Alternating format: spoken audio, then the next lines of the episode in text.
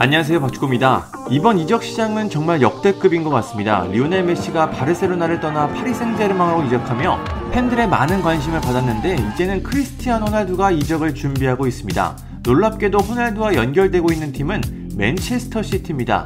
맨체스터 유나이티드에서 세계적인 선수로 성장한 호날두가 라이벌 구단인 맨시티의 유니폼을 입을 거라고는 상상도 못했습니다.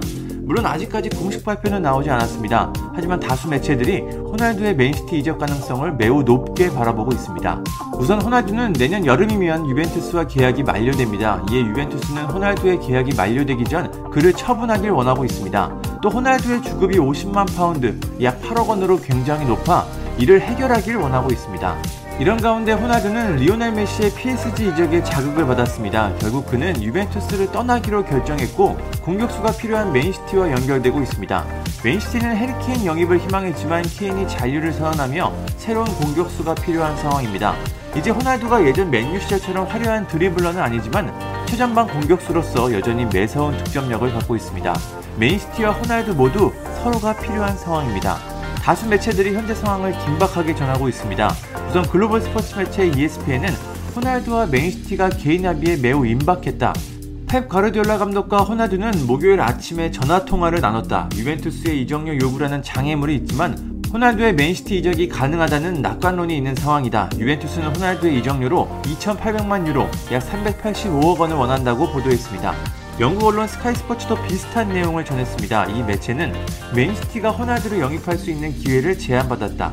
유벤투스는 세금을 포함해 주급 50만 파운드를 받고 있는 호날두를 처분하길 원한다. 호날두 역시 팀을 떠나길 원하고 있다. 유벤투스는 2,500만 유로, 약 350억의 이적료를 바라고 있다.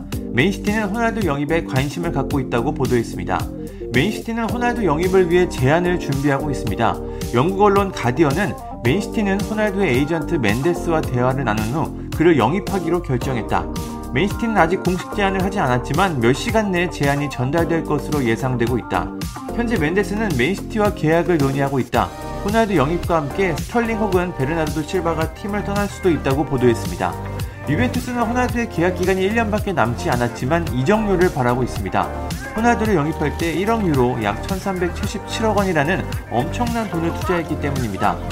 유벤투스는 호날두가 팀을 떠나는 것을 허용하고 있습니다. 하지만 맨시티는 만 36살인 호날두에게 이적료를 지불하는 것을 원하지 않고 있습니다. 여기서 두 팀의 이견이 발생하고 있는 상황입니다.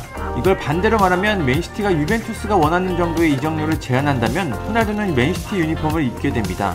호날두의 능력은 뭐 여전히 뛰어납니다. 지난 시즌 리그 33경기에서 29골을 기록하며 이탈리아 세리의 득점왕을 차지했습니다.